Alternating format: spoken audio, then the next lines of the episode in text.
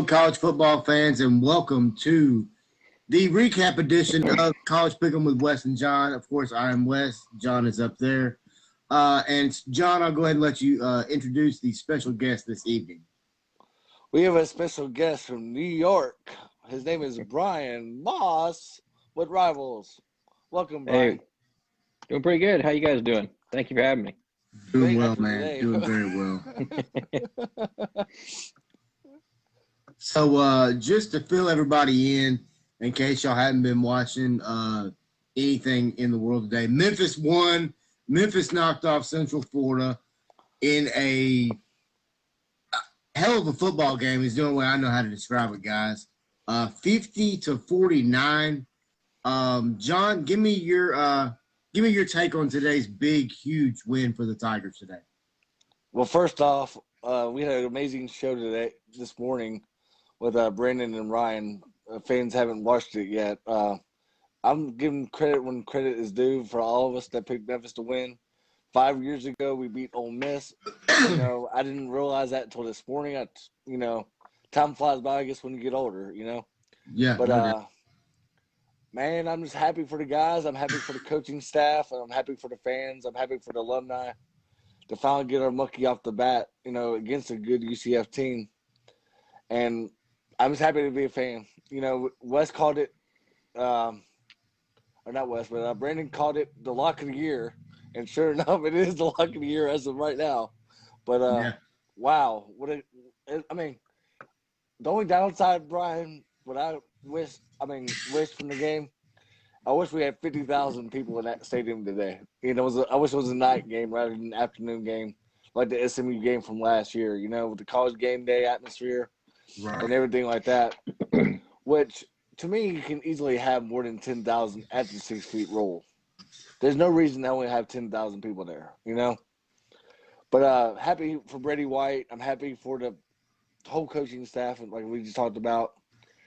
I mean, when you're down 27 to 14 at halftime, yeah, and UCF is getting the ball first in the second half, and then you just hold UCF to 20, to hold them to 22 points, and pretty much some of it was like going down to the wire, and you get nervous and everything like that, and it comes down to where you're basically your playmakers are stepping up. Brady White, uh, Washington, Coxie, or yeah, not Coxie, but uh, Williams, Washington, Ivory, for example, who stepped in for Coxie today, a true freshman, four receptions right. for 88 yards.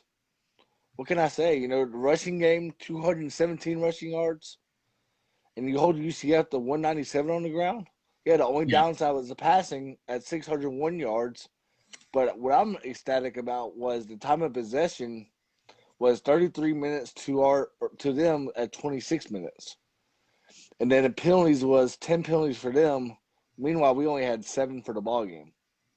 And that's a key fact, you know, going into every big game like this, you know? No doubt, John. Uh, you know, I think if you look at uh, Central Florida, uh, we always knew they had speed.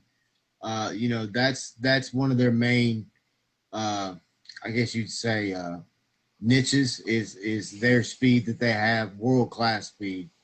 Um, Brian, if you were to break this down uh, as far as win, as far as top wins for the program, where would you put this? Oh, it's got to be up there um, because of the way they did it. I mean, it's the uh, the biggest comeback I think in school history, uh, if memory serves me correctly. Uh, you know, you got that monkey off your back, thirteen, you know, thirteen game losing streak and the way Memphis has lost in, in the past, you know, was it uh, double or triple overtime in the AAC championship game, uh, mm-hmm. losing by one, uh, it, you know, previous in that season. Uh, so yeah, this is this is definitely up there. Uh, the way they fought back, uh, they didn't give up. I mean, they didn't have much defense, but they they didn't give up.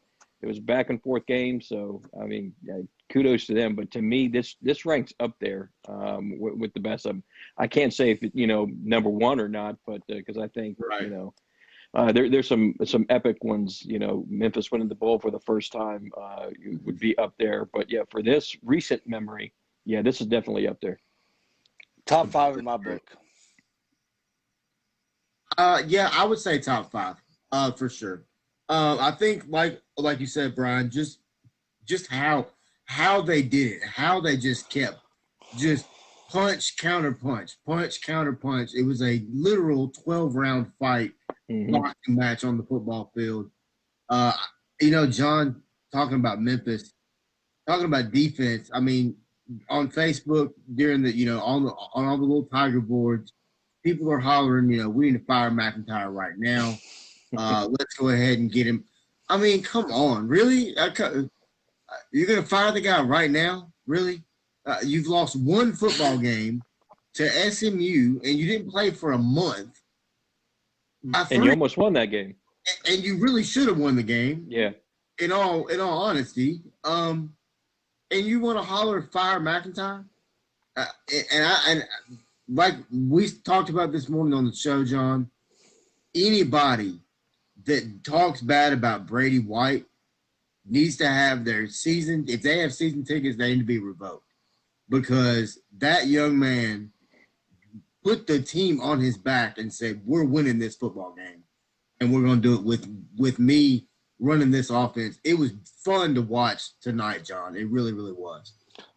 You know, giving MacIntyre three, and you're giving him like three games in, you're saying you're gonna fire the guy.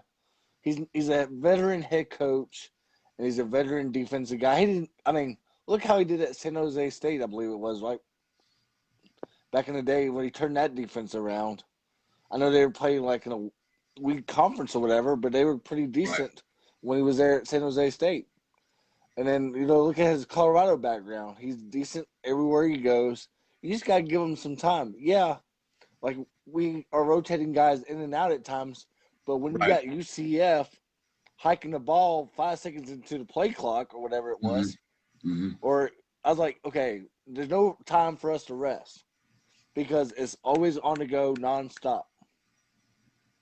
And Yeah. you can't. I mean, there's no. I mean, yeah, there's no excuse for that. But the thing is, you can't stop that, especially the way these referees are. You know, hike, putting the ball in the middle so quick, and they're Yeah. next thing you know, they're hiking the ball within, like I said, five seconds.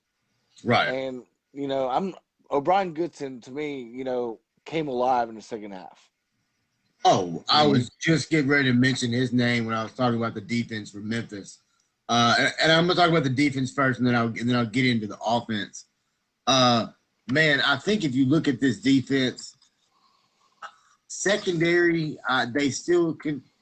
I don't want to say concern. Well, yeah, they do. They concern me. Um, just in coverage, uh, you know, like John, just like you and I were talking about during the game, we're texting back and forth. And with that single high safety look, uh, yes, you do you you get that that that extra man in, but you're much more susceptible to the deep play, to that deep bomb where if that one high safety just just floats this way just a little bit, boom, you got to get over the top. They've got world class speed and they put it to use. Uh, but John, I think if you look at this Memphis defense, five for 13, third down efficiency for for for Central Florida. That's big time. If you're if, if you're Memphis's defense, if you can stop them on third down like that, three for five on fourth down. Now you give up 798 yards. Is that a lot of yards? Hell yes, it is for anybody. But you get the win at the end of the day. Uh, I think offensively, like I talked about with Brady White, 34 of 50, 486 yards, six touchdowns. But you know what the most important stat is, John? Zero, zero interceptions. He took care of the football. And for this football team to be successful, as we learned last year, you got to do that. Uh, I think running back wise, we're good. You had uh, Drake Clark with the fumble early. Uh, that I think was a, I think that was a key play in the game. Um, I think if Memphis scores right there, uh, that's a that's a that's a tone setting score in the football game early, uh, because we were gashing them right then. I really do think we were. Uh, and kudos to um, freaking Silverfield, man. He came in in his first full season, did something that Fuente nor Norvell could do at the University of Memphis, and that's and that's beat Central Florida. You know, I also Brian, I think you might agree with this, but you know, don't you didn't realize like with all those holding calls for Central Florida in the fourth quarter, they look like they're just gassed to me on Yeah. watching the game, and I'm like, dang, where's this hurry up offense all along to get UCF tired? You know, but I'm like, you know, also I'm just like, I'm kind of speechless in a way just because of the way we came back. Sometimes words cannot express the feelings, but uh, yeah, like I said, all around effort, you know, from coaching staff to players to fans. You know, 36 points in the second half. That's a lot. That's a lot of points. Brian, what can like, for example, I, I talked about this with Wes a little bit in the first half. You know, I'm not a fan of basically throwing the ball down the middle at times. Again, you might miss Coxie in that situation on first down because when you got one safety like Central Florida did on first down, you should just at least pass the ball down the middle when you only got one safety on the defense. You know? Yeah, I think that I mean they balance. I me personally, I, I think I would have because in the end they had 50 pass attempts and 45 uh, rushes. Me personally, I would have rushed a little bit more Mhm. because Central Florida has a problem stopping the run. Uh, you know, when you take a look at um, you know their games at Central, I mean not Central Florida, um, East Carolina. East Carolina had over 200 and something, I think 244 or 224 yards uh, rushing against them. Uh, uh, also, Georgia Tech had over 200 yards rushing uh, against Central Florida. So, you know, to me, you know, we talked about this on, on the podcast we had. You know, I think you need to be balanced, but I would have, you know, run the ball just a little bit more than they did because, uh, I mean, obviously, I mean, we've seen it that, uh, you know, they couldn't stop the run. Uh, Drake had over five yards uh, average. Watkins had over six yards, uh, you know, per carry. So, yeah, I mean, but still overall, I mean, it's good play, uh, good play calling. Uh, had, had us worried there for, for, a while, but Kevin Johns in that second half, you know, I I don't think you can give him enough credit uh, for the second half play calling. That second quarter was a little suspect, but you know, overall, I think it was a great play calling game for the offense. You know what I'm thinking also also um so sorry about that, but Chris Weaver just sent me a text that for sure, for sure, talking about a good win for the program. But uh oh crap, hang on. I went speechless for a second. Wes, can you talk about something for a second? sorry. Yeah, I get it. Hey, uh, you know, speaking of Central Florida, uh, talking about how how they get, Oh, I. I remember now. Sorry, go ahead. uh, but speaking of how they get gashed with the run, uh, if you go back and watch that Tulsa game, last, uh, two, I'm sorry, two weeks ago, Tulsa really gashed them and kind of hit them on plays similar to what they did to us today uh, with the passing game.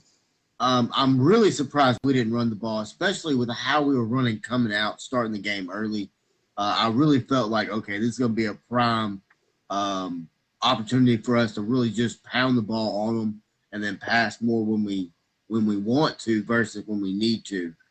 Um, but I think with Coxie, uh, and of course, I don't know if everybody knows, uh, and I guess I can announce this. I guess I'm not breaking any any legalities, uh, but it's Facebook at the end of the day.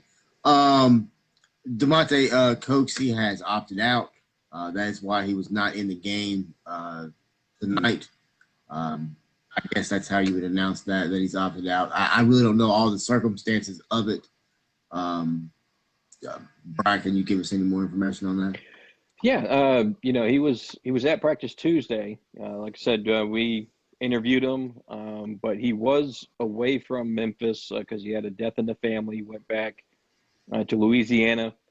You know, not sure if he got you know pressured to you know opt out or whatever the case may be. I just know he was he was away for a, a death in the family, and maybe he you know got talked to and said, hey, you know what, you know, let's opt out focus on the NFL uh, because that, that previous game, as we mentioned before the show started, you know, the SMU's wide receiver, he's out for the year. And Yeah. all it, all it takes is one play, and you know your NFL career could be you know gone. So that could be the reason. I don't know what the reason is, but uh, that could play an issue. I just know, but there was a family issue that uh, he had to attend to. let me ask you this, man. Just talking about the, uh, just about the uh, program as a whole. Um, I I kind of get the feeling that Ryan Silverfield is uh, kind of a uh, coach's player, if you know what I mean when I say that. Um, John, I know you know what I'm talking about. Uh, is that a is that is that or should that be a, wor- a worry for Memphis fans that he's kind of a quote unquote coach's player? Are you referring? Hang on a second, Ryan. Are you referring to like a Josh Pastner player coach relationship? Yeah, kind of a kind of a, a, a, a more of a best friend than a uh, than a disciplinarian type of guy. Is that for me? Yeah, now it is. Yeah. Oh, okay. That's all Yeah. then. My bad. I You're makes good. me- it, it can it can it can be but it- you you do see it both ways um the past two coaches memphis has had has really been not a player i, I wouldn't call norvell a player's coach um, Right. i wouldn't call fuente a player's coach but sure Silverfield- no fuente fuente banned me from practice i mean he definitely wasn't friendly but Did he uh, really? yeah, he did. Yeah, I could tell you that story. It's it's pretty funny. But uh, yeah, he he made amends. We you know we kissed and made up. But uh, he uh, Silverfield is, is is always been a likable character. Uh, but that's why why he's such a great recruiter. Uh, he got Obinna Eze. He got T.J. Carter out of uh, Nashville. Both of those had big time offers. Um, I know for a fact Ohio State was coming in and, and wanted to see Obinna Eze. And he just said, no, I don't want to meet you. I'm going to Memphis. I mean, he flat out turned Ohio State down. I mean, I know that for a fact. So the relationships that he builds, but uh, you know, but he's a he's a rookie head coach. So I, I think you'll see him transition from that likable character. I mean, he he'll- there'll be lessons that you know he'll learn. So will he always be this friendly? I I would say no. It, it'll evolve. Um, but you know, but the kids love him, and you can't definitely can't deny that they love playing for this guy. So, but you do want to see him evolve a little bit. You, you, you don't Right. want to, you know, you don't want that true. Hey, I'm I'm your best friend. No, I'm going to be your coach. Exactly. And he's shown that a couple of times because one of the uh, uh, media zooms, he was late and he apologized to the media. And the reason why he was late, he was chewing out the team uh, because they weren't, you know, he he was like reminding them that you're a student first. Yeah. So, you know, he, he does so he does give some instances where, you know, he is that authoritarian type. So, but we just don't get to see it. Right, right. So, but what what what the fans see is, you know, the lovable character and uh, the Mm. friendly type coach. But behind the scenes, you know, there, there's glimpses of, you know, he can be serious. I mean, uh, now that I'm really just sitting here thinking about it, as, as you're talking about Silverfield, I don't know that I've really seen him lost his uh, lose his cool on the sidelines either during the game. Um, where Norvell, I know for a I saw him do it. Um, I And think Fuente, you didn't have an you didn't you didn't have to give a reason. He he'd love to scream just for the heck of it. he, I, I think he was screaming at somebody coming out of the tunnel every game for something. No matter what it is, it could have been practice earlier that week, but for some reason, I always felt like Fuente was getting in somebody's backside coming out before the game ever started.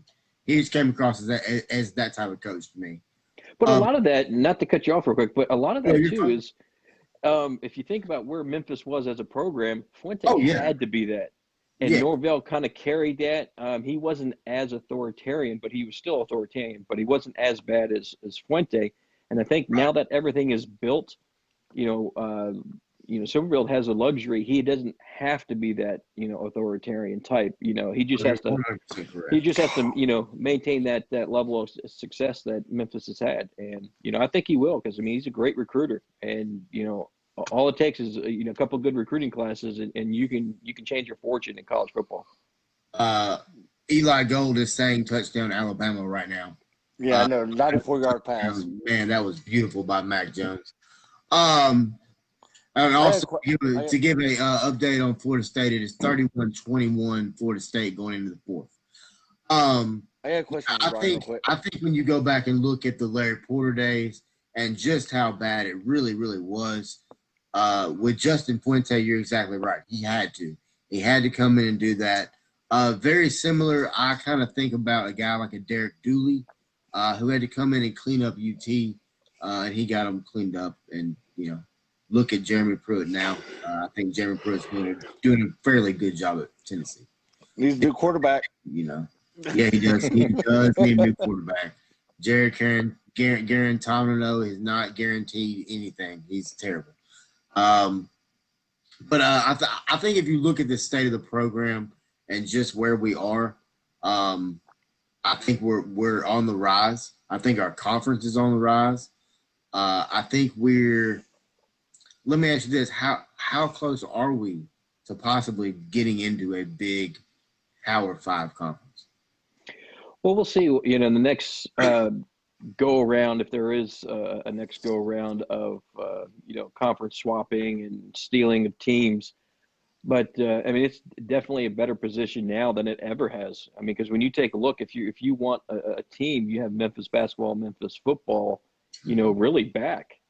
Uh, yeah. You know, they're on top of their game. So uh, Cincinnati's uh, would be a good one. UCF, you know, they're they're good as well. But I think the American Conference, because of COVID has really proved themselves that you know they can be that legitimate Power Six conference. You know, I know when uh, when they started that Power Six mantra, you know, a lot of people laughed at it, but you know they're really not laughing anymore. I mean, because you see, you have national guys, Chris Vannini and, and other national writers saying that you know take a look at this conference. I mean, look at the ratings. You know, look at the games when it's on ABC or, or, or national. So uh, I mean, even look at the uh, you know the bowl last year, the, the Cotton Bowl. Memphis was in it for the large portion of that game. Yes. You know, they just they just didn't have the horses, you know, at the end, but they gave, you know, Penn State a, a heck of a run. And even Penn State coaches and players said that. It's like, hey, this team's this team's legit. Oh yeah. I mean, uh, and John, you can vouch for this as well, at being at the game last year. Uh, number one, that is the most fun experience. Even even in a loss, that is the most fun experience I've had. Uh, I felt like I had to walk up like 85 million steps, but I didn't even care because I was at the Cotton Bowl and we were playing the Cotton Bowl. Uh, but I mean, even the, the the Penn State fans that we, as my family, ran into, uh, very much were quick to say, "Hey, uh, we got we we we were just in a fight for sure." Mm-hmm. All right, Brian. I got two questions. Um, sure. Are you kind of surprised we're not using Dorsey at fullback some? the block or the block or at like a maybe how we use Joey a little bit as a tight end blocker. And then my other question is, what is your concerns going into the Temple game on both sides of the ball, if there is any on offense?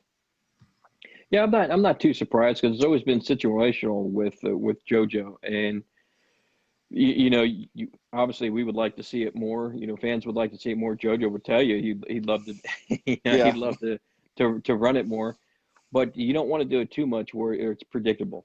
Um, so I mean that that's the key for me is you know if you can keep it selective, you could still keep you know keep the uh, the defensive and the other team off guard. You know when you do have him run.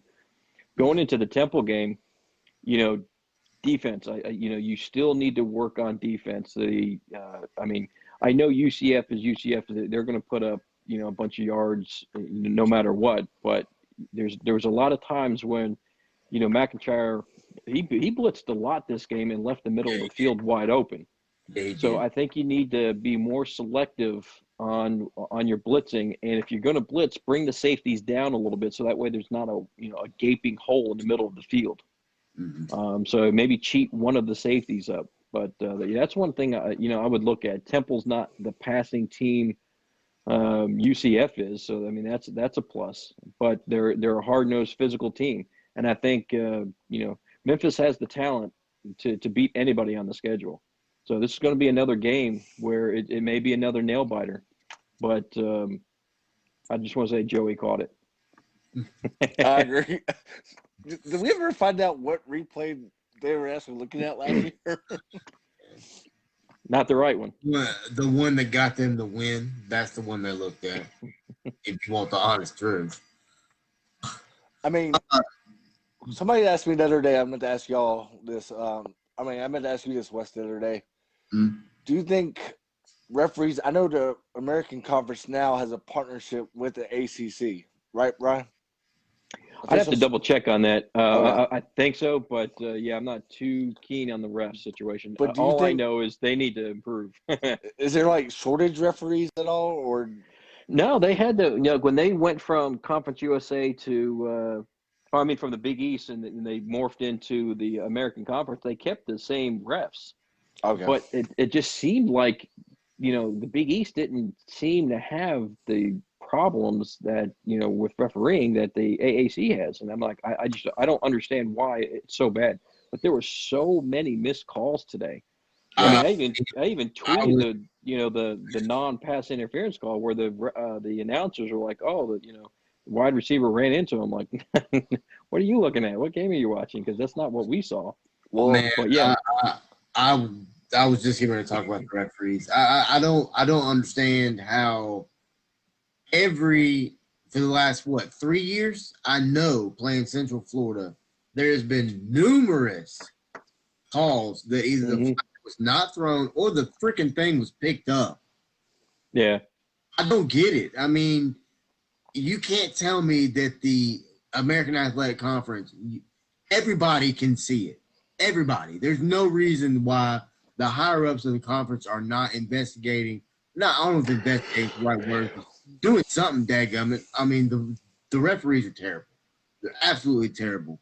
I Um, did not. I did not see a holding on that two point conversion, by the way, either.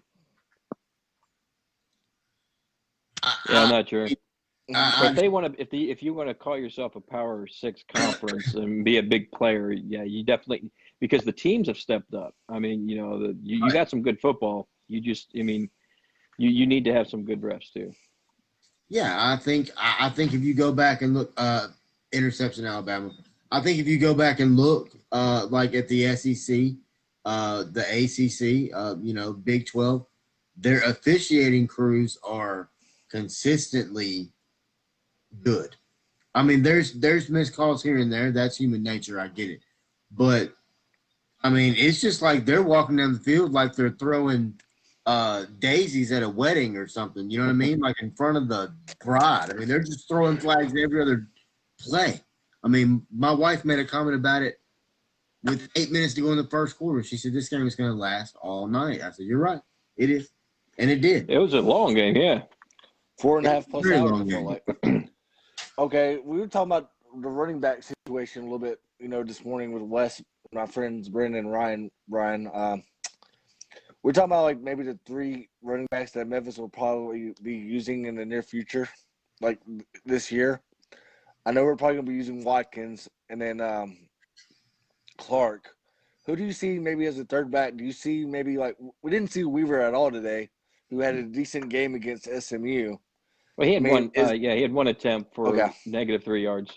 Okay, but do you think maybe Asa Martin, or do you think Weaver will be the third string? Or I, you- Weaver, um, you know, is nice, but I'm really high on Asa Martin because he's a former four-star running back. You know, if you if you can commit to Auburn, I mean, you're you're you're a good player.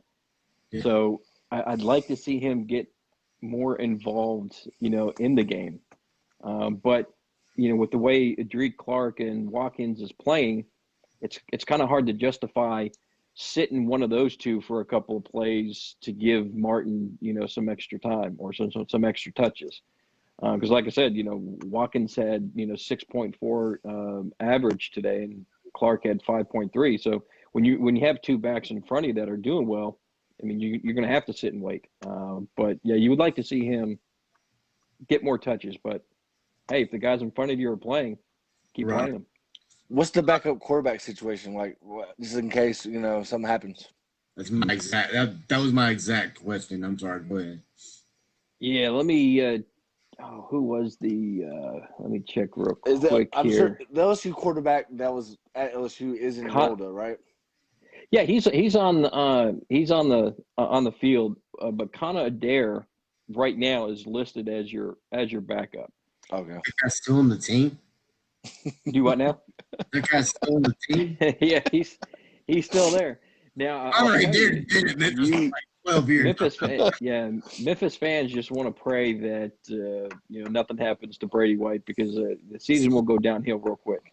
Yes, um, because I mean, what you now one um one play like uh, Parrish kid that came over from LSU.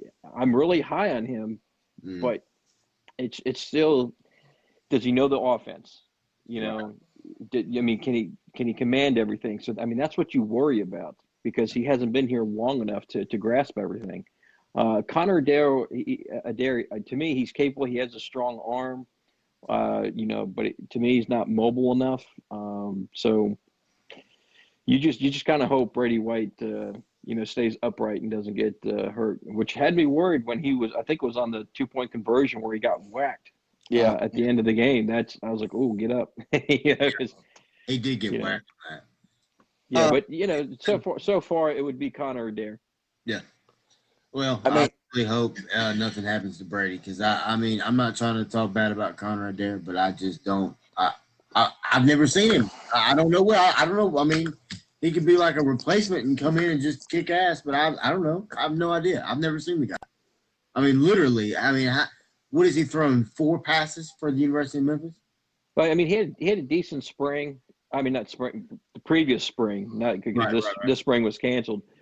But uh, I mean, he had some some uh, garbage time last year, you know, in blowout games. But you're not tested, and you know, with Memphis' schedule, there's no more bye weeks, Mm-hmm. so you you can't afford injuries in uh, um, in the quarterback. So uh, other areas like if the, you know one of the running backs got injured, you have a plethora of running backs. That's fine. Um, linebackers, you have depth there. Wide receivers, as you see, Coxie's out, but you saw other wide receivers, you know, you know, pick up the ball and you know, next man up. So there's depth there. Quarterback is the one. You have depth there. It's just it's unproven, and you don't you don't want to see that. Uh, you don't see them thrust into the fire, especially with the schedule that's coming up. Uh, two things real quick. Uh, speaking of running backs and also speaking of the schedule, uh, running back wise, uh, I coached one of the guys. Uh, uh, Granberry is the last name out of Raleigh, Egypt. Uh, Mhm. in, in, in in youth football. So I, you know, part of me is why he's as good as he is today. Uh, he but- is good. No, I mean, you, take a look good. at take a look at his film. Uh, he was a JUCO All American, I think, his first year. Yeah. So, but that he's another one that I'm I'm surprised we haven't seen. But it goes back to Drake Clark and Watkins playing well. Well, that was actually my my question. Actually involved him specifically. I think that you could almost use him in type, uh, in in, in kind of a Tony Pollard style form, kind of a Swiss Army knife. Uh, I think he would make a nice little weapon. Now that Coxie is out, uh, we've already seen tonight. You know, multiple guys. Tahj Washington had a big game tonight. Uh, Dykes stepped up tonight, had a lot better game. I think if we start utilizing other guys like Granberry, for example, what is he? He would be a red shirt, what junior? Yes, Uh, yeah. most positive. yeah. this year and next year. Um, I mean, yeah, go ahead and get him in, get him his game touches, get him in back in that game speed, you know, game form. Uh, and I think that would really work. Uh, looking at the schedule though, Brian, uh, you got Temple uh, coming up next week at home, uh, early start, 11 a.m. And you've got what I think is the toughest game on the schedule, uh, and that's Cincinnati up at Nippert Stadium. We talked about that stadium earlier. Then you got three games I think we should win, honestly. So that's South Florida, Navy, and Stephen F. Austin. And then you end the season um, with uh, two games that uh, I'm honestly a little bit concerned about, and that's Tulane and Houston. Uh, I think if you if you look at the team as of today, as of today's win against South uh, against Central Florida, and look at the remaining schedule, uh, what do you see this team uh, looking like at the end of the year, and possibly where do you see us going as a bowl? Well, as long as they they take care of business, they should be in the American Conference Championship game because they, they really control their own destiny because they just have the one loss. Uh, the the teams that you know are ahead of Tulsa, they they uh, they don't play Tulsa, but Tulsa has a tough schedule. They're not going to remain undefeated in the conference.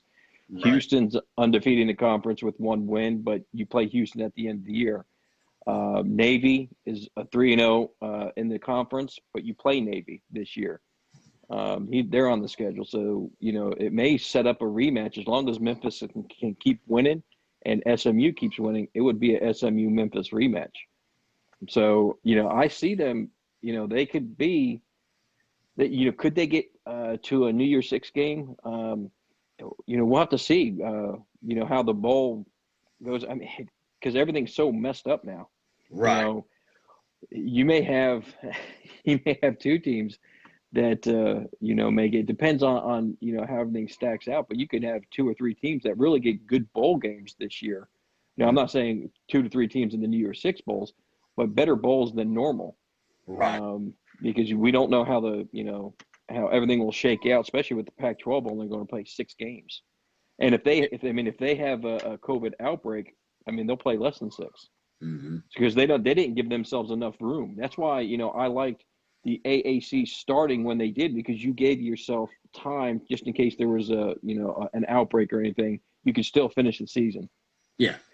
But you know, I had the Memphis, uh, you know, with only one loss. Um, you know, pre, uh, you know, before the season started, I, I thought they would only have one loss. I didn't know who that loss would be, but Yeah. since they now that they've lost to SMU, they've they've beat uh, Central Florida. The way they came back against Central Florida, I think that gives them enough, you know, belief in themselves. Uh, you know, uh, just just enough to, to where they have enough confidence now that you know they truly can beat ev- everybody. They just have to start off right. Yeah. Um, you know, I, I gave the question to the uh, the radio crew. You know, I tweeted at them because they were asking for questions before the game. I was like, "What would you rather have Memphis? Uh, would you rather have them start well or end well?" Mhm. And you know, they talked about it. It's like you would rather have them end well, and that's what happened in this game. But you you really kind of want both. But if you had to pick one, you definitely want them to end well. But that will get you in trouble if you consistently, you know, start off wrong. You know, start off slow. You can't, you can't afford that. So you know, we'll we'll see how they it, it, you know the rest of the season comes. But I, I think this is more of a wake up call for them because they've had to face a lot of adversity. Gainwell's gone.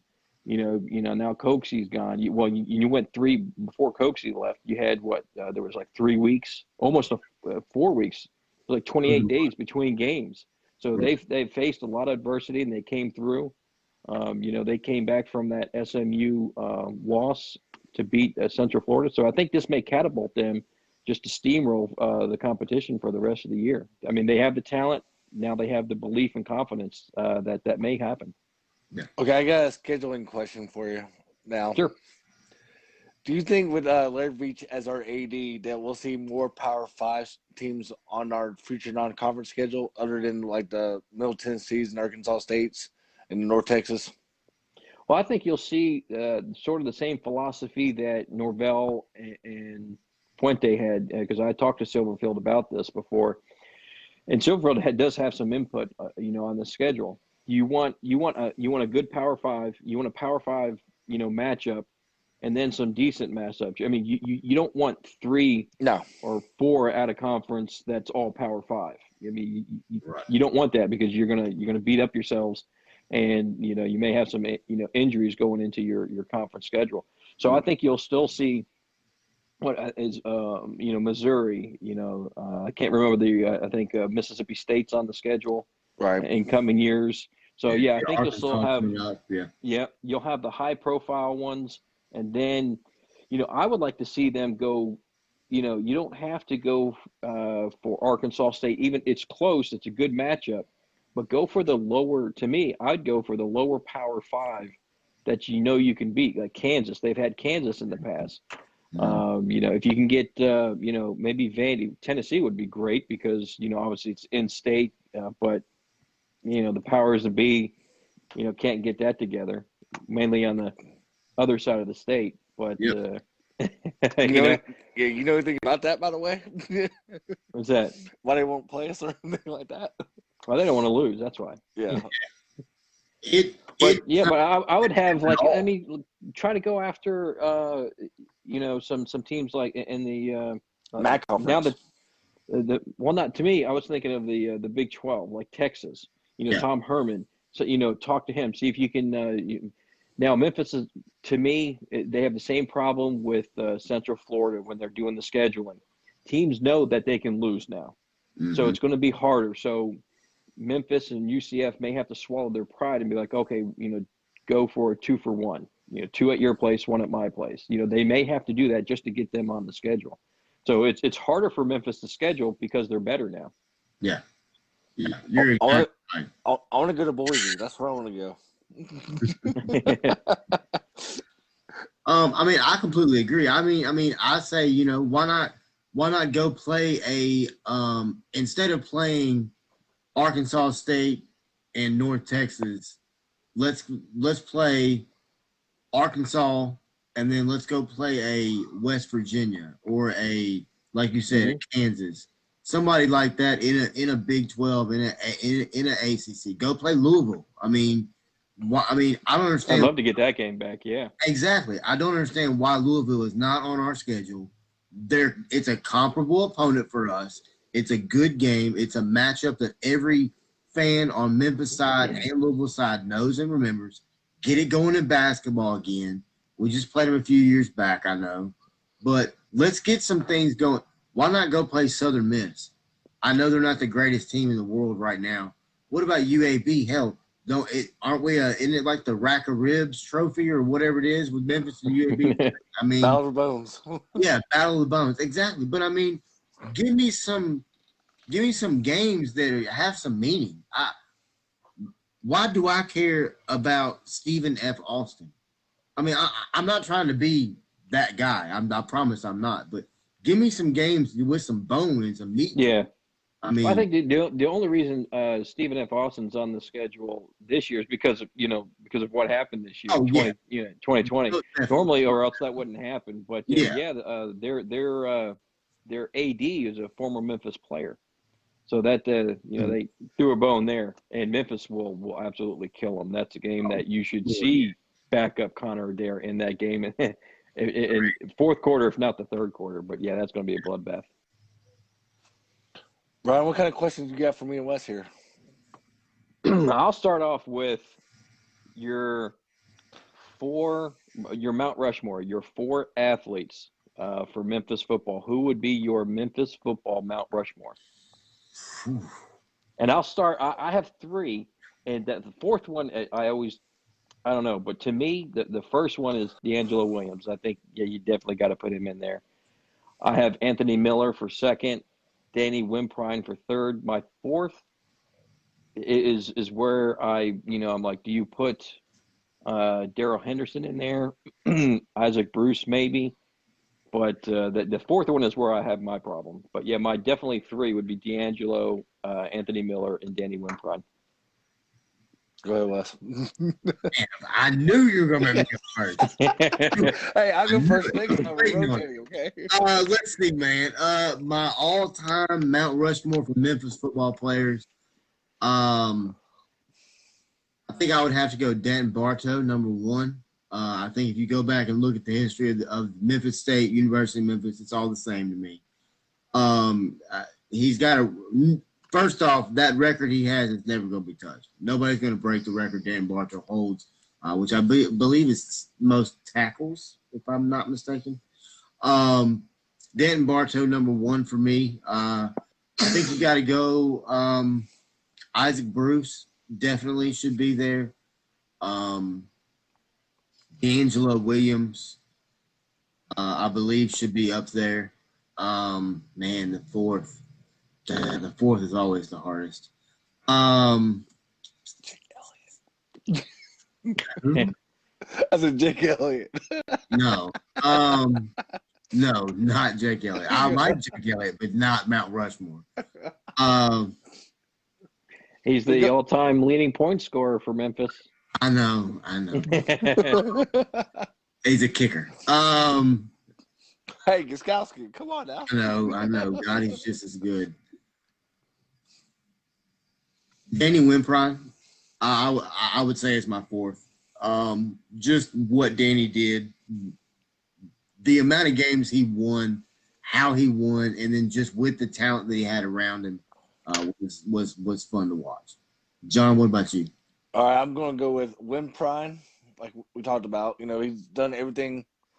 You know, I'm sure he's so. I mean, he still talks highly of Memphis, no matter wherever he goes, like on the radio, uh, down in New Orleans. He still talks to his. I think he's a high school coach now. I think, but I'm not totally sure on that. And he wants uh, Brady White to break his record. He Yeah. he told me in an interview that yeah he will come up and he wants to be there. Uh, and hopefully, he breaks it at home, so that way uh, he could be there when you know he breaks his record. It would be not- awesome. If, it would be it would be awesome if he breaks it down in Tulane this year too. What are the odds of that of that of that happening, Brian? Is it is it pretty good odds or? Oh, it, it'll be it'll be close. Uh, now, if it was a, a normal schedule, it to me, the, hands down, it would have it would have happened. He would have had the the yards, the touchdowns. But now that uh, with the reduced schedule, it, it'll be tight. But if he if Brady White keeps playing like he did today, it, it'll be no question Yeah. because he's Yeah. already he, he moved uh, he moved into third. He passed uh, Riley Ferguson uh, today, so I think he he has over eight thousand yards. Um, I think he's at eighty one hundred, so or eighty two. I'd have to double check, but uh, yeah, he's he's at maybe two games away from passing Paxton Lynch. Wow. Yeah, my other three players, I'll go with Anthony Miller, Isaac Bruce, and then the amazing race guy, DeAngelo Williams.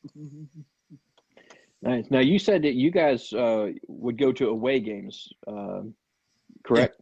Like mm. we grew up, we've known each other since third grade. I don't know if I told you this or not, but we didn't officially go to road games. Like we would meet up during road games, but we did not know each other going to mills. Like we grew up going to since third grade. What I'm trying to say is though, like we didn't know that we were actually going to meet up with each other, like see each mm-hmm. other, like at road football games, until like what eighth grade maybe.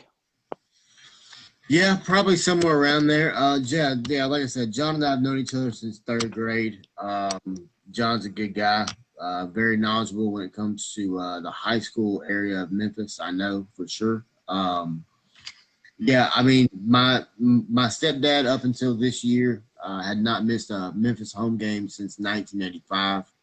Mm. Um, so uh, you know, it's definitely in my blood to say the least. Um, yeah, So- and I've, we've we've met up. Uh, I I know we've met up at Nippert Stadium before. Um, I want to say we Papa John's. Papa John's. That's what it was. Papa John's. I'm sorry. John's. Louisville. Louisville. Yeah, that's one that's got the Johnny Unitas statue. Whatever. Yeah. Yeah. But what were you So, gonna at- ask? Yeah. Out of all those away games, which stadium was your favorite to visit? That John and I both were at, or just individually. Just and yeah, you're both right or individual. Just your Hey, personal. just, what's just your do bo- just do both. Did both? Okay. Um. mm, Papa John's, I guess, road wise. Um, or I guess that that both of us were there. Uh, I would say, I mean, Jerry Land was immaculate. I mean, I've never been to anything like that in my life. Uh, but like, I mean, I'll, I'll. This question was asked this morning on the show this morning. I'll say the same answer. Nippert Stadium, uh, Cincinnati's very cool stadium. Uh, really enjoyed going up there to that stadium. But what about you, John? Yeah, I'll go with the Papa John's that we both, you know, went to road games and we saw each other at. Yeah, And then Brian, I enjoyed going to down to the Superdome, Brian. I really did. You know, and I did too. we, we would outnumber their fans like you twenty thousand to like maybe like four thousand, Oh, yeah, if yeah, that. You know, so I, I miss the Superdome. yeah. yeah. Now, what's one game you wish Memphis could redo? Home or away, wouldn't matter. What what's one game that that still irks you to this day because of the outcome? Oh man, Like, like, like probably like, a lot. Like the yeah, like the I was game gonna that say which one. I mean, I've been watching them my whole life. We, I, I have to, I have to, I have to narrow this down to one game. Hey, hey, yeah. hey, hey, what was the question again? Which one game? What's one That- game we hope they could have won that they didn't? Is basically Okay. I'll go back and I'll Ryan, I don't know if you remember this. We said okay, first of all, when were you in Knoxville? If you don't mind me asking, I forgot. Uh, let's see. I got there 2001 is when I when I first moved there. he was there for that game. John, go ahead. What game are you talking about? When DeAngelo didn't play? I already knew, I already knew which one you're talking about. no, I'm not talking about that one. When they put Joe Dawson, in, he had a nice little day, but you know, I'm not talking about that game. I'm talking about back in the. I'm talking about back in the nineties when Tee Martin threw that bomb, like Mm-hmm. a fifty yard bomb, and we had to ended up losing that game because of that bomb. end zone. Yep. And I was at that game throwing up after the game because it was like on fourth down and gave me, you know, And then about ten years later, Cincinnati did that Hail Mary or whatever it was on fourth down and twenty five. Yep. Now That's on the, the- flips, I'm sorry. On the flip side, what is your favorite game that you've Well, I ever was- I- witnessed? Well, I was going to say, but that's the one game that I hated the most was that Tennessee game when Tee Martin threw that 50 yard bomb against us Mm. to win that game. Let's see. Game that I could go back and change uh, would be the Auburn bowl game. Uh, I, I just I feel like as a team, uh, as a program, I think for that game we were off. We were we, something wasn't right. We I mean we knew what was going on. You know what I mean? I mean Memphis ain't stupid. Um, I I just wanted that game because I I feel like we were the better team in that bowl game. We had the better talent on the field, uh, and I really wanted there to wanted them to win. Um, I would say that my favorite game ever, it's got to be 96, uh, 21 to 17. Uh, University of Memphis uh, defeated the uh, University of Tennessee, Knoxville. Um, yeah, it's got to be my favorite game ever. Um, Was that that '96 game? Is that when Copeland ran it back? I mean, Cobb. that was Co- oh, so yeah, Yeah. Yeah. That was uh that was uh was it Keith or Kevin John? Keith Cobb. It was Keith Cobb. Um he was not down. I don't care what you can, you can argue. I've looked at it from 50 million times. Trust me, I've got the commentary memorized. He was not down. Yeah, that's, And fun, that's by far my fun favorite. fact uh, about that game, I actually watched that game. I was in the Army barracks in Fort McClellan, Alabama, watching that game live, and I was like, "Oh man, never heard of Memphis, but that's the first time I ever saw Memphis play." Yeah. Was that game? Well, it's funny. Um, you know, you know that that game was on CBS. Um, well, God, what what grade were we in then, John? Hang on. 96, we're 11 years old. Uh, I don't know, but I had just got in trouble at school for whatever reason, and uh, my stepdad walked in my room the night before the game, and he said, "Look, man." He said, "Okay, you're going to the game because if for for some reason we win, I don't want to live have to live with the rest of my life knowing you wouldn't have the game." So I said, "Okay." So we we go, we win. So after the game, uh, my my uncle had a cutoff sleeve shirt on. Well, under it, he had the sweatshirt that uh, Fat Phil was wearing over on the the sideline and uh, I put it on the fence outside Tobey Park and lit it on fire. And as the UT fans went by, I was like, "Go Tigers!" Just waving at them as like a ten year old kid. So that's my story when it comes to that. my John, favorite, I my favorite like can't- that. I, I wish it, I mean, it is part of the Tennessee game, but I couldn't go to that game because my dad had to work, which Mhm. under, is understandable. And I fell asleep during that game, but I woke up right in time for that Chris Powers touchdown. and I'm like, thank God when we beat Tennessee. But uh, that's one of them. But the one that I've actually watched in person, beating Eli Manning Mhm. in Liberty Bowl Memorial Stadium. Yeah. And also beating Josh Rosen and the UCLA Bru- Bruins. Yeah. Those are my top three in that you know in that order. But the, the games that I've actually, like I said, just went and saw in person, beating Eli Manning at Liberty Bowl, and then also the UCLA Josh Rosen Bruins. If you could bring one player back to play on this year's team from the past, who would you bring back? And you can pick one player on offense, one player on defense if you want, or just one player in general. All right, say that one more time. Uh, if you could pick pick one player uh, in the past, um, last year's team, 20 years ago, it doesn't matter. Just one player from the past. Who would you bring back and place on this year's team? Who would you want to see? I guess yeah. Basically, what what player from the past would you want to see in in this this age of football? Man, Offense, I'll go with DeAngelo Williams again. And then defense, he was an all around freak on defense. Coup Terry. I talked about him this morning. Yeah. And don't forget about Goodwill too. He was an all around athlete too on defense. Yeah, he was.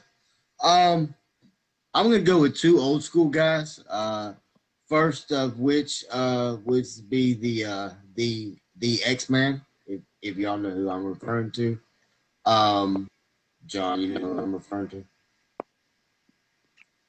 No comment. But yeah, Come on, John. Trivia question for you. No, I'm not talking about. I'm not- Xavier Crawford is who that's why I say no comment right now. Uh, uh, Xavier Crawford for offense, and I would say defensively, um, man, a guy that I always liked. Uh, he ended up being drafted uh, by the Green Bay Packers. Uh, played for a long time. Cornerback, Mr. Mike McKenzie. Uh, Mike McKenzie was a heck of a corner. Uh, could lock your butt down. Uh, could jam you at the line hard as hell. Uh, but was also a great cover corner. You know, a, a zone corner at the same time. Uh, so that would be my two. That's how you became a Packer fan, right? That's one of the reasons, yes. the other one was a guy with a weird name, uh, Favre. Out of these top four quarterbacks, who would you start? Who would you bench? And what two would you cut? Oh God. Wim, Wim, Wimprine, Lynch, Ferguson, or White? oh my. All right, you got to bench one, cut one, and keep and keep two. Well, uh, start one, bench one, and then cut two. So Oh, basically, gosh. you're just going to have a QB one, QB two. Mm, mm, mm, mm, This mm. ain't fair at all. No, it's a hard one.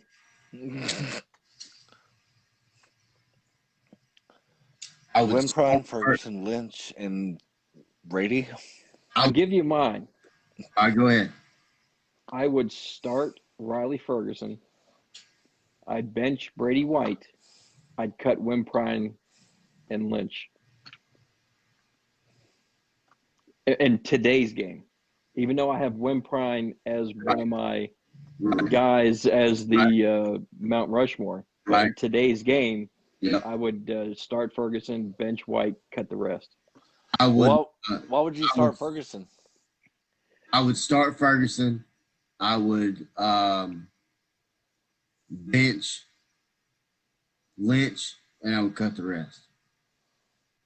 And I can tell you why if you want me to. Go ahead. Uh, I would start Ferguson because I think if you if you just look at Riley Ferguson as a quarterback, the way he could improvise with his legs, uh, as well as his just freaking rocket of an arm that he had, man.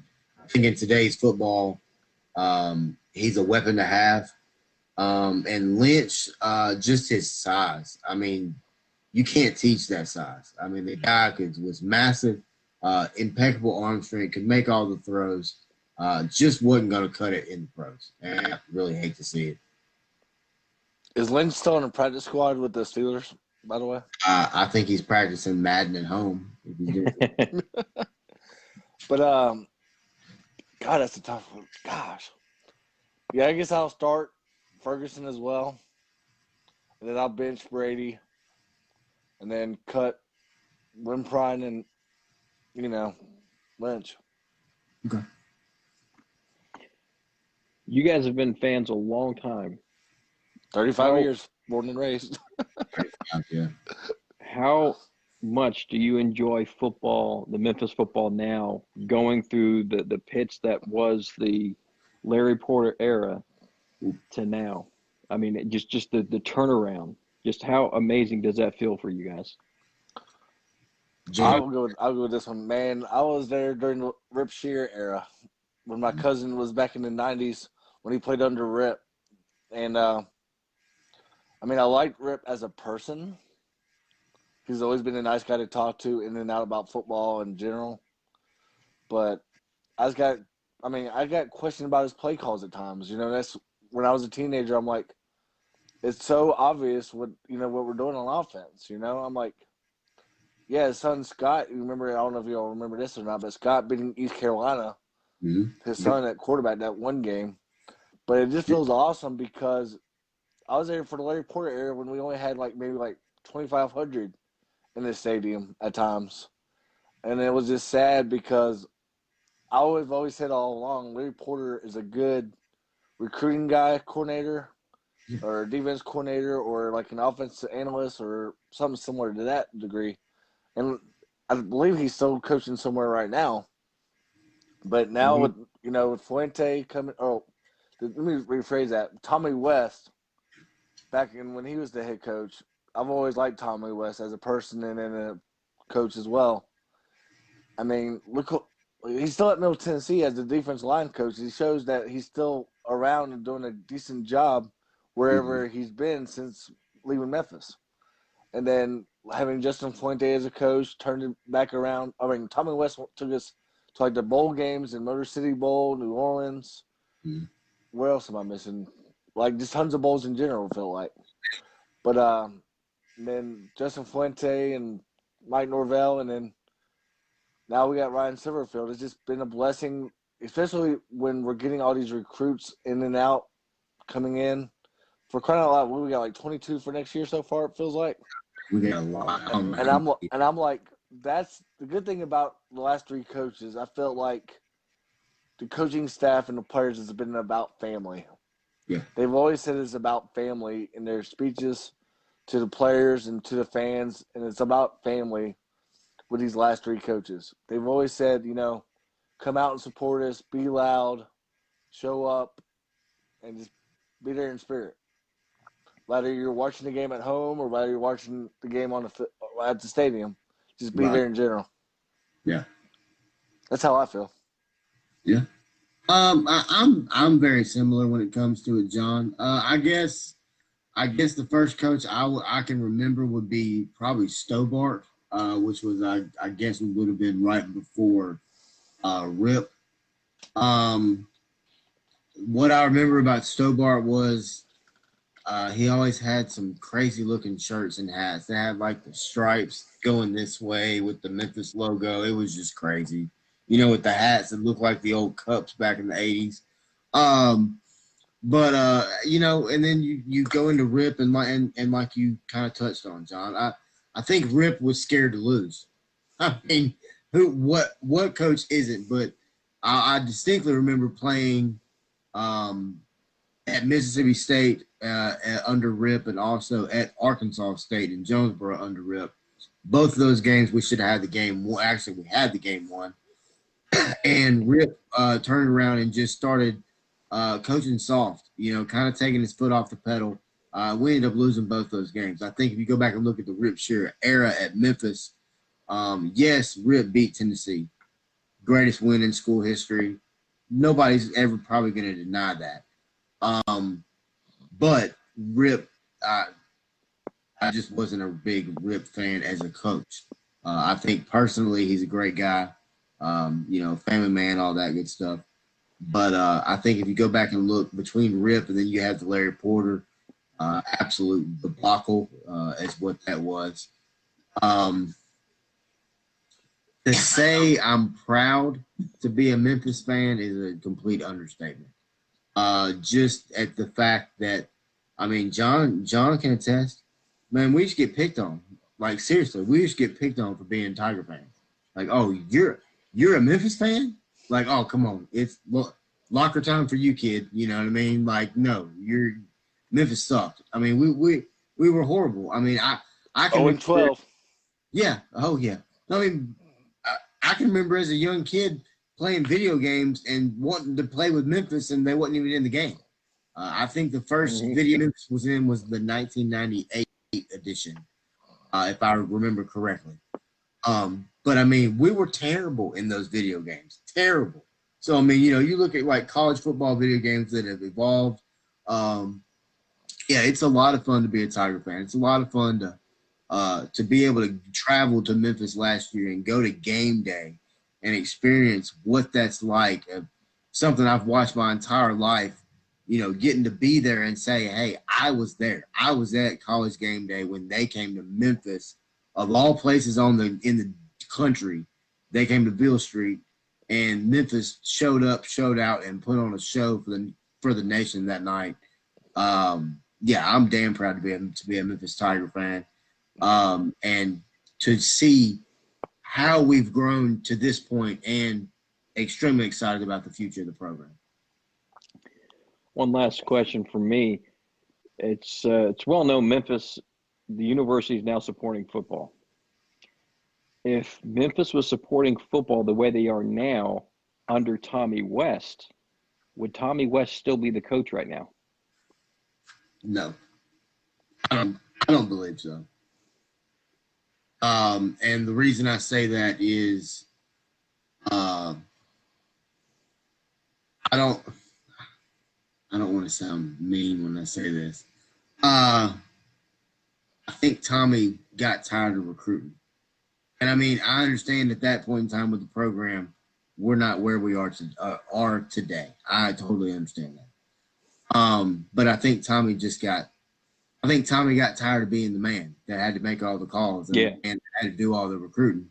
And it became evident. I mean, I, I, honestly, I mean, I think if you go back and you look at those last Tommy West teams, I mean, there's a reason that we had a wide receiver playing quarterback and we still won a bowl game. I, I mean, you know, That's right. That's right. Yeah, that's why I was, I was saying because I, I agree with you that recruiting fell off. But if Memphis had the support that it does now, you would have had better, uh, you know, uh, you know, a better weight room. You would have That's better better locker rooms. that's So that's why it's it's an interesting thing to think about. If Memphis support, you know, would have supported football back then the way they are now, if he still would have been here, I, I mean, I, I don't, you know, I don't know. Um, I could can see them doing a lot better. some capacity, if that makes any Yeah. sense. Like a Or Uh, he may have went out on his own terms. yeah, yeah, yeah, very, very true, very true. What do you think, John? Great, that's a dude, that's a damn good question. That's because that's a, a lot to think about. You know what I mean? You're thinking about the old times, and then yeah. And see, John uh, tried to get me to send him the questions uh, beforehand. I was like, no, this has got to be No. spontaneous because you get the real answer. Son, they don't do that. This is a presidential debate. They don't do stuff like that. You're Donald Trump. I'm Joe Biden. No, I'm kidding. No, I ain't, I ain't Joe Biden. I promise you. But uh, no, Or like, I'm more Kanye than I am Joe. Go ahead. man, that is a tough question because I do think, like you just said, I think he got tired of recruiting in a way because the heart attack that he had changed his life. I don't know if you know that, Brian, or not, but he did have a heart attack while he was coaching at Memphis, and that totally changed uh, how he could coach and recruit. Because, I mean, like you said, Wes, we had Maurice Avery at quarterback at one time. and I'm Yeah. like, okay, yeah, it's working because you know he's a dual threat quarterback. Also, uh, just a little fun fact about um, about uh, Maurice Avery. He was also the last person to score a basket for the Tigers in the pyramid. Go ahead. wow, interesting fact. You But, had uh, Conference USA championship. Go ahead, or Conference, Conference USA tournament. Go ahead. Sorry. but but yeah, I just think that heart attack really hurt him a little bit recruiting. Like you just said, you took some words out of my mouth. To be honest with you, I think the heart attack was the main thing. It hurt. Florida State just knocked off number five North Carolina. Chalked that one up for West. I picked that one today too. And the best thing Norvell done was switch quarterbacks. Yeah. I think that's what really took it off because you, you saw Yeah. that last week. Yeah. I mean, when I watched them play the first week, I, James Blackman, I, I said it to John on the show. James Blackman's release is way too way too slow. He was never going to succeed in that offense. You got to have a quick release. You got to get mm-hmm. the ball quick in Norvell's offense. Brian, I got a recruiting question. I just got came across from somebody that I know. I mean, Alright. do you like, for example, do you see any Memphis players like? Well, I know the Shelby County schools with the inner city kids aren't playing this year, except for that pure athletic team. Do you see any Memphis kids maybe like looking at Memphis in general, like maybe like a DJ Brown from a linebacker that in, at MUS? Who recently decommitted from Tulane to commit to Charlotte? I I don't think so for 2021 because Memphis is nearly done. They have 20 commitments, and if everything holds well, this would be the best Memphis class ever. Uh, right now, rank, uh, rivals ranking wise, rivals has them the 44 uh, best you know class in America. The best finish was 59th, and I believe that was 2017. I'd have to go back and check. One of one of the Norvell years, they were they were uh, ranked 59th. Um, but yeah, as of right now, this would be the best class ever, and they're almost full. They're going to be selective. Um, you know, it's not it's not going to be a full 25 uh, signing class because they're you know nearly at capacity right now, and you don't have uh, 25 kids, uh, 25 seniors that are graduating. So you have to. It's, it's going to be a numbers game. Uh, one kid that I would I would worry about. Um, that's committed that may not stay that way is the three-star uh, defensive tackle Myron Green. He's getting some looks for some big-time schools, but uh, if Memphis can keep him, that that's a kid that you want because I mean he's a he's a hoss on the defensive line. Six three, I mean I'm sorry, six five, two hundred ninety five pounds. He can play anywhere on the defensive line. Uh, so you can put him at the edge if you want to, or you can put him at defensive tackle. But uh, he projects to be, you know, defensive tackle or nose tackle. But uh, yeah, so I don't see them doing much more recruiting wise. Uh, but here's another thing for you guys that just since you asked the recruiting question in basketball, Memphis area kids dream of playing for the Tigers. Football right. is not that way. No. I see it changing, but how do you? Why do you think that is? Is because how Memphis was bad for so many years, or do you think they need to do a better job of you know promoting Memphis football in the Memphis area? What are your views on that? I think we just need to promote high school football a little bit more in general because the Middle Tennessee and the East Tennessee people are basically they have the better media point of view for these high school kids, you know, to come out and say, "Hey, you're going to Tennessee, or you're going to Vanderbilt, or wherever you're going, or even Austin Peay, for example." You know, at that.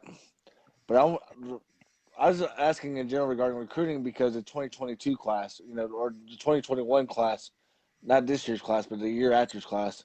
Any local kids, yeah. yeah, yeah, any local kids in general that we might need to be looking out. That's what I'm trying to, you know.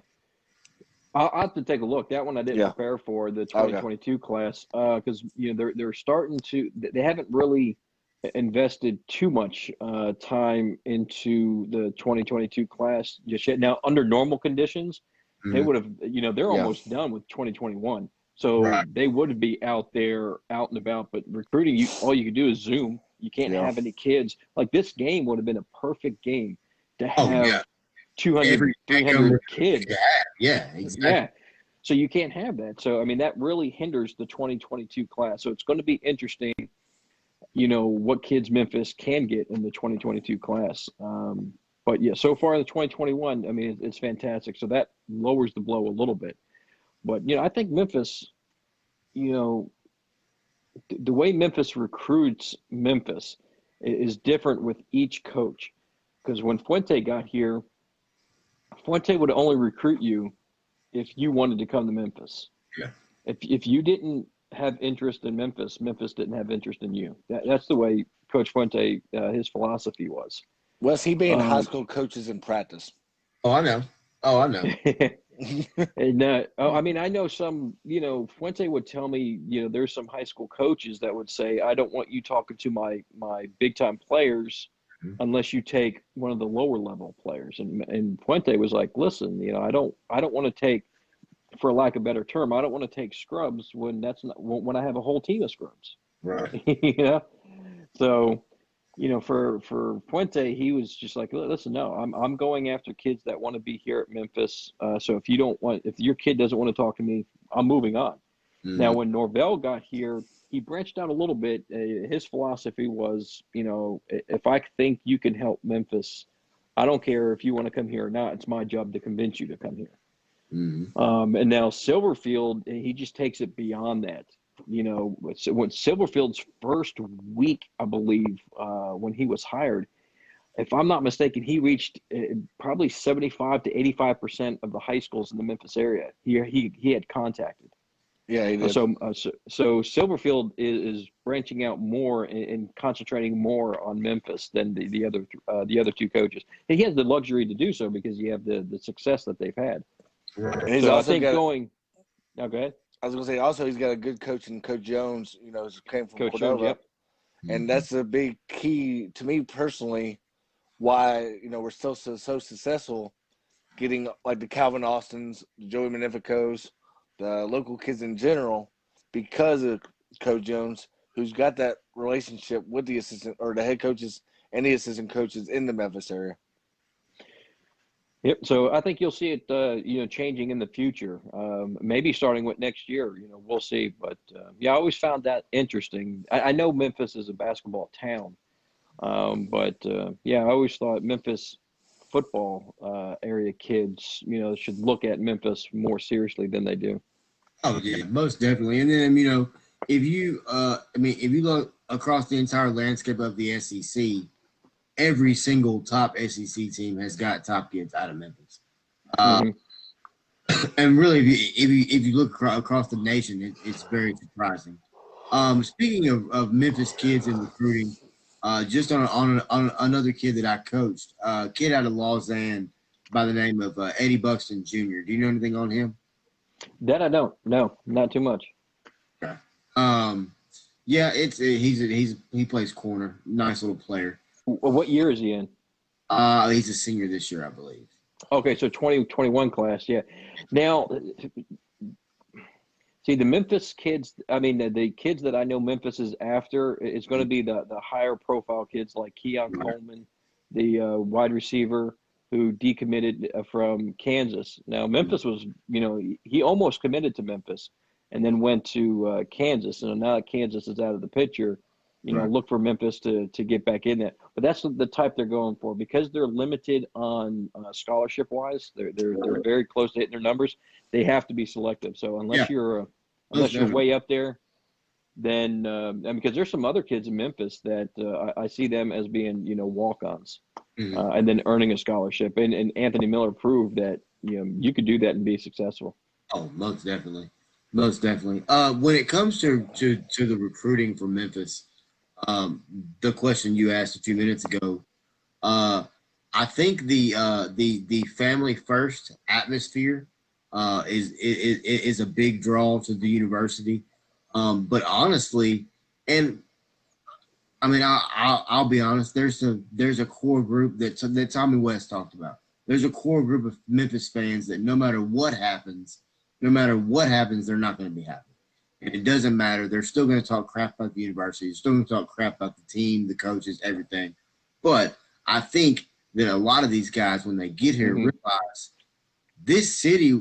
I say this city. I'm, I don't live there, but you know, the city of Memphis will wrap their arms around you and really make you one of their own uh, if you'll just let them. And I think that's a big uh, tool to the Memphis players. Yep. Any questions for me? That's all I got for you guys. Man, um, as far as rivals, like what what really made you get involved in it? Yeah, I mean, I was always into the sports. I was a hockey coach um, in East Tennessee. Uh, we won the state championship in 2000. Uh, I was at Loudon High School.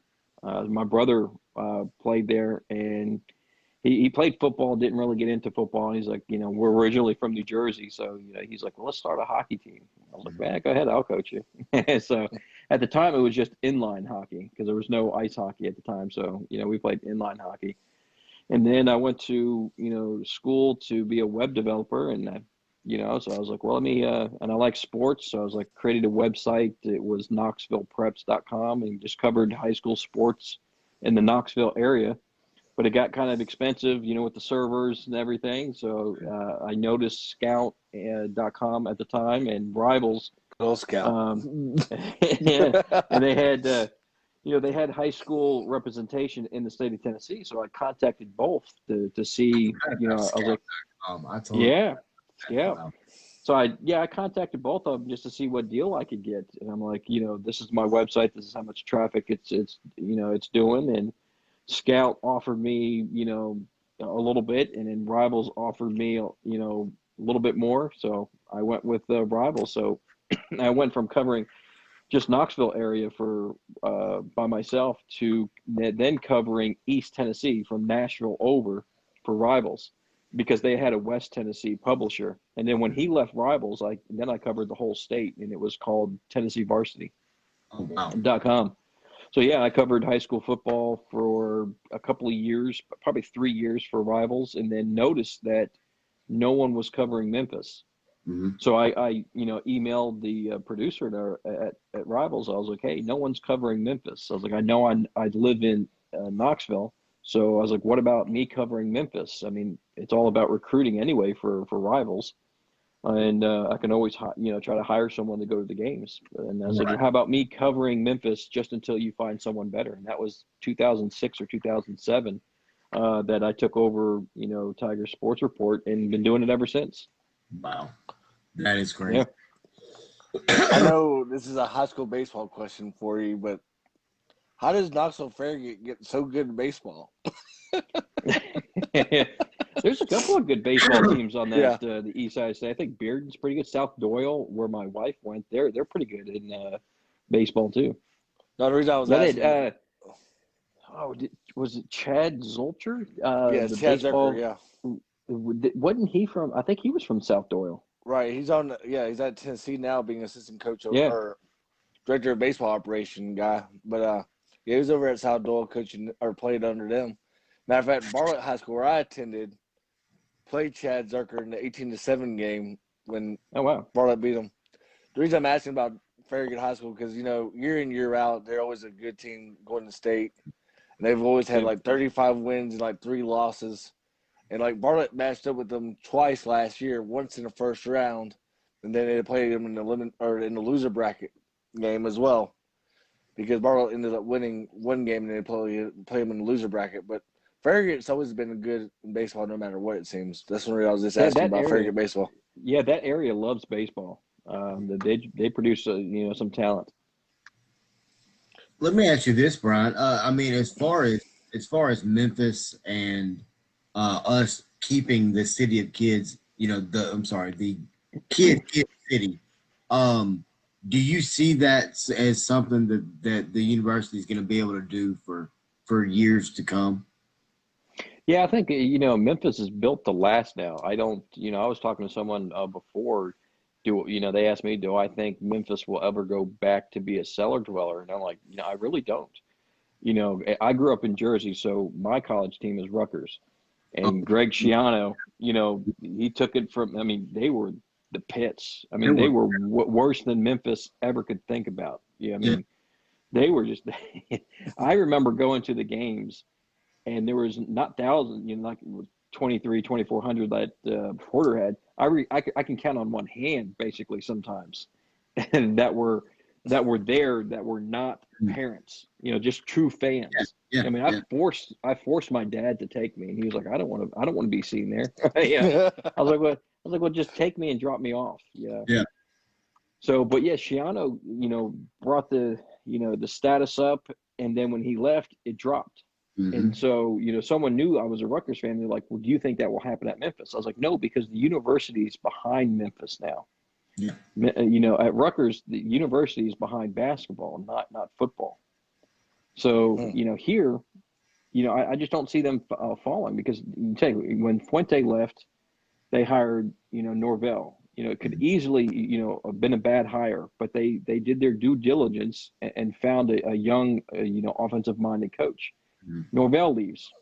You know, they found Silverfield, who's who's been there. Uh, you know, he's not the offensive mind that Norvell was, but he has the relationships and he knows you know a Mhm. tremendous amount of people. And he and, and look what he did with his staff. He kept Kevin Johns, Yeah. got Mike MacIntyre. So I mean, he he has those connections to to get a good staff.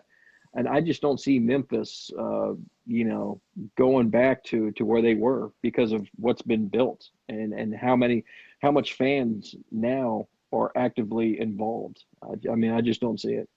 Oh yeah, and I mean just just to build off what you just said about uh, just how much the the school and the university care. I think if you go to the Liberty Bowl, it's a prime example. Um, mean, the way they built up Tiger Lane, the fountain, uh, that new ginormous jumbotron we've got. Um, you know, uh, adding the Rex Dockery Field, uh, what they did today for Tom Three, which I think was just a extremely classy move by the university. Um, Yeah. and I really hate that I wasn't there to see it. and Uh, Isaac Bruce. yeah, and Isaac Bruce as well. Um, doing things like bringing a Russell Copeland, who we had on the show a while back, on back on to do road games uh, for the university. I think they're showing and proving the fans that hey, we're interested in this football program. We want our football program to be successful. Uh, and I think having a guy like Laird, having a guy like Aresco as the uh, commissioner of the league uh, helps a lot. Um, Yeah, he's a good, he's, he's a good uh, person to be out there. Yeah, he really is. He really is. Mike Aresco is great. And Dr. Rudd. Yeah, yeah. I think Dr. Rudd does a really good job too. Uh, John, do you have anything else? All right, Brian. World Series. Who you got? Well, I don't know that. See, I went to high school in Tampa. Even though I'm from Jersey, I'm a Yankees fan, diehard Yankees fan. My backup team is the Rays, but when when Rays and, and Yankees play, I'm, I'm always rooting for the Yankees. But uh, so if, if the Oh, Rays I'm a Boston win, Red Sox, by the way. Sorry. oh, are you? No, Wow. I'm just kidding. I like West better anyway. So, no, but i- if the Rays win tonight, uh, I'm definitely rooting for the Rays. Now, um, if if, Hu- if Houston beats them, I I don't know what the score is. Does it? Does anybody know what the score I'll is? check it out real quick. Go ahead. Or Um, if they they won? Let's see here. Let's see if I can find it too. uh, four to two, top of ninth for the Rays. Oh, good. I didn't want them to blow it the way Yankees blew it, but uh, yeah, I'll be rooting for the Rays. Um, yeah, if Houston somehow comes back, whoever plays Houston is who I want to win. So think it's Dodgers or the Rays. Braves Yeah. and the Rays is what I think. I think the Braves and the Rays would be the most entertaining World Series. Yeah. Because it's two younger teams. Yes. Yeah. I don't know if it'd be the most I'm a Braves fan. watched. I'm being World Series. Yeah, I don't think it'd be the most watched, uh, but uh, you know, I think it'd be to me the most entertaining. That's so. That's who I want to go. I want to see the Braves and the Rays. Yeah, I'm just a big fan of um, Austin Riley, and also a big fan of the younger, like we just talked about, Uzna and Yeah. uh, Aguirre, and hey, I mean, Freddie that- Freeman. Freddie Freeman's had a breakout year. That's young very, very, very talented. And they just, I think they've proved it at the first uh, three games uh, of this series against the Dodgers.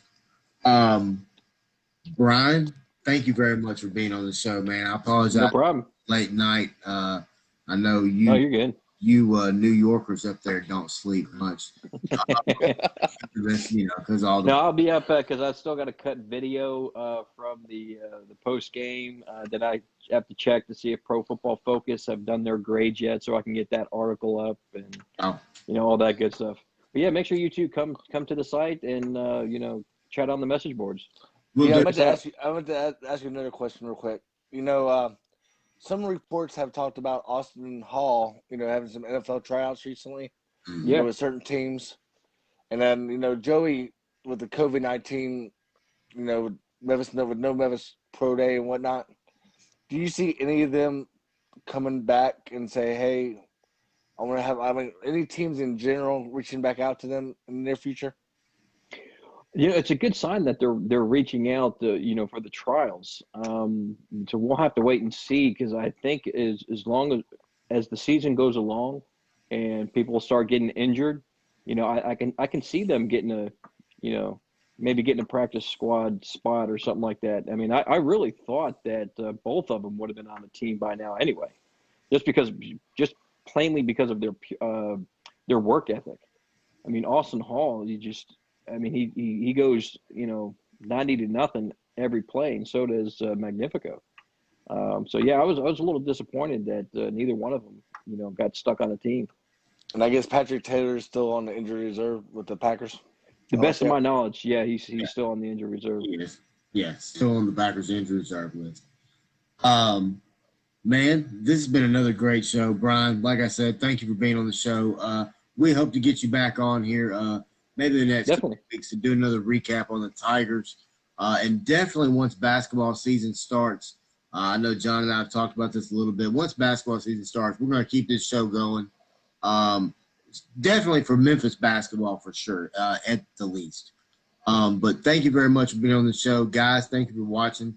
A little bit of a late night Saturday night episode, uh, but thank you guys for watching. Been a wild night, wild day.